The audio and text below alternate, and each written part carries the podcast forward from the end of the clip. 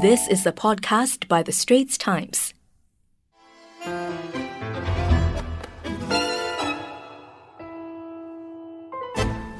Welcome to Health Check, a podcast series by The Straits Times where we guide you to healthier living and clear up common misconceptions with our expert guests. I'm Joyce Teo and my co-host is Ernest Luis. Today we have Associate Professor Hsu Li Yang. He's the head of the Infectious Diseases Program and the co-director of the Leadership Institute for Global Health Transformation at the NUS Swee Hock School of Public Health. And he's going to talk about antimicrobial resistance and what you can do about this. Hi, Dr. Hsu. Hello. Hi, welcome. So, you recently collaborated with award winning artist Sonny Liew on a graphic novel called The Antibiotic Tales. Can you tell us more about the book? Certainly. This is a comic that uh, Sonny designed and drew, and we attempt to explain something about antibiotics and antibiotic resistance inside in a way that we feel might engage the audience more than the healthcare professionals that mm-hmm. only deal with the problem now. And you're saying the antimicrobial resistance is a major global health threat, right? That's right. And it's something that most people don't understand. You want to tell us more about that? And what's the difference between that and antibiotic resistance? Okay, antimicrobials are a broader class that encompasses all the different types of microbes like bacteria, viruses, parasites, fungus. Mm-hmm. Whereas antibiotics just deals with drugs that targets bacteria. Mm-hmm. And you're right that many people don't understand enough about antibiotic resistance mm-hmm. because it is quite a complex problem, almost like climate change in the past, although we have a better understanding of that now. So, actually, a very interesting comic book. We'll have the link to that as well in our podcast in the text below. Dr. Hsu, I want to ask you, right, how serious is this problem? I mean, I don't feel as if people here have that kind of climate change mentality when it comes to antibiotics and talking about this. How do you feel about that? That's right, because at least as far as climate change is concerned, now you can see the weather change and all kinds of aberrant weather appearing all over the world, so it's quite obvious. But antibiotic resistance is kind of invisible, and only the people who are infected may know a little bit about it. But many people have tried to quantify, many experts have tried to quantify what is the scale of the problem, and estimates range from it causing about 700,000 deaths now to a projected 10 million by 2050, which is huge numbers. Wow, yeah. yeah. Economic impact is believed to be the same as the 2008 financial crisis. In a nutshell, how would you describe this problem now that we have? The problem now is huge, but it is not readily apparent because, say, in Singapore, all our infections, one way or another, can still be treated by antibiotics. If we were in a poorer part of the world, then that problem is larger because although the antibiotics can still treat these infections, they would have to use antibiotics that are more expensive or are not available in villages or towns, and that's where the deaths and the costs can occur.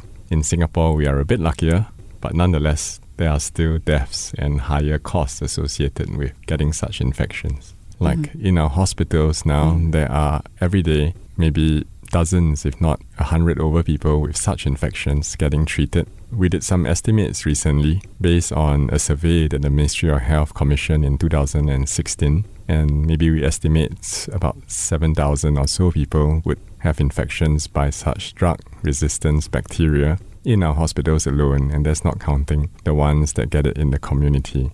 So the problem is certainly not small. It's just not apparent to the general public, which was the other reason why we tried to do this comic. So there's an increasing number of drug resistant bacteria.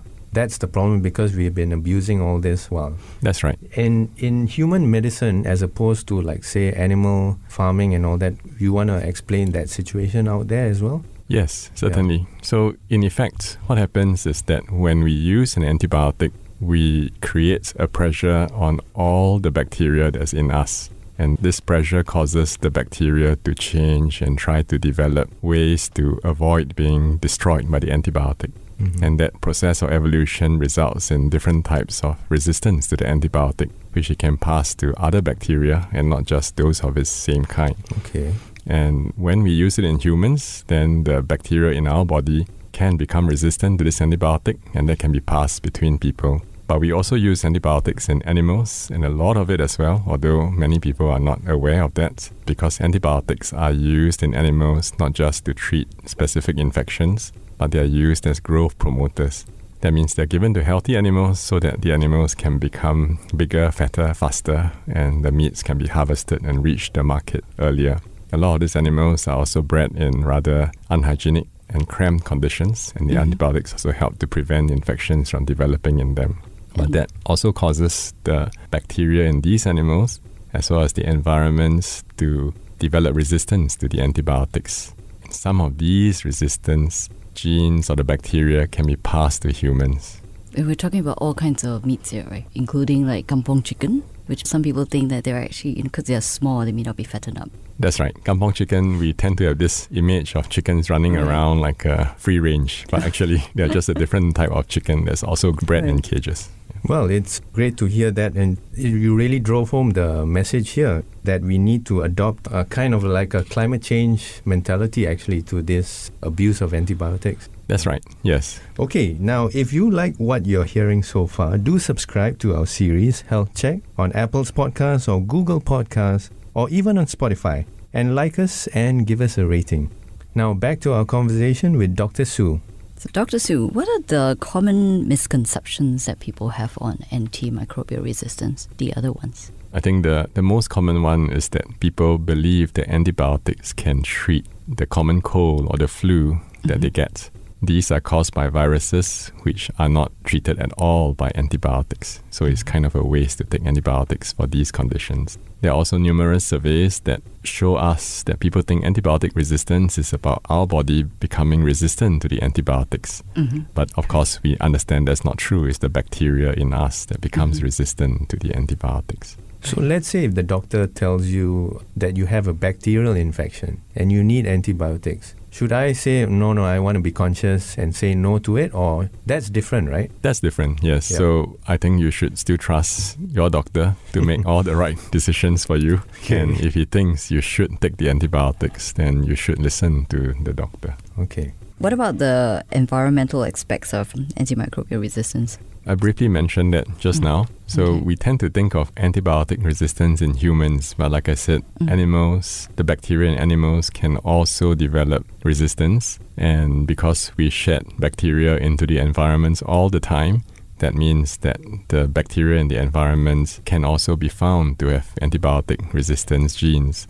And for about a decade ago, people were hunting all over the world trying to look for where there are no antibiotic resistant bacteria. They Mhm. found it in the Arctic, they found it in the Antarctic.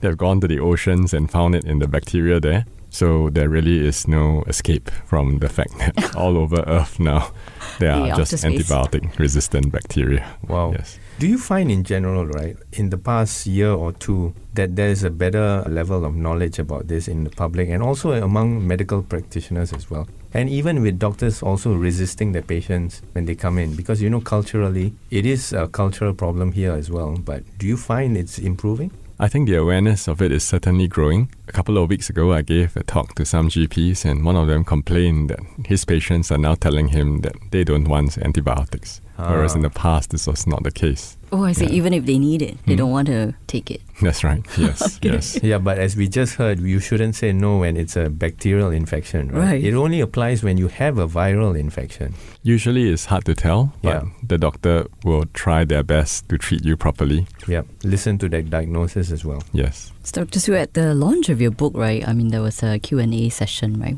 Can you share with us some of the interesting questions that came?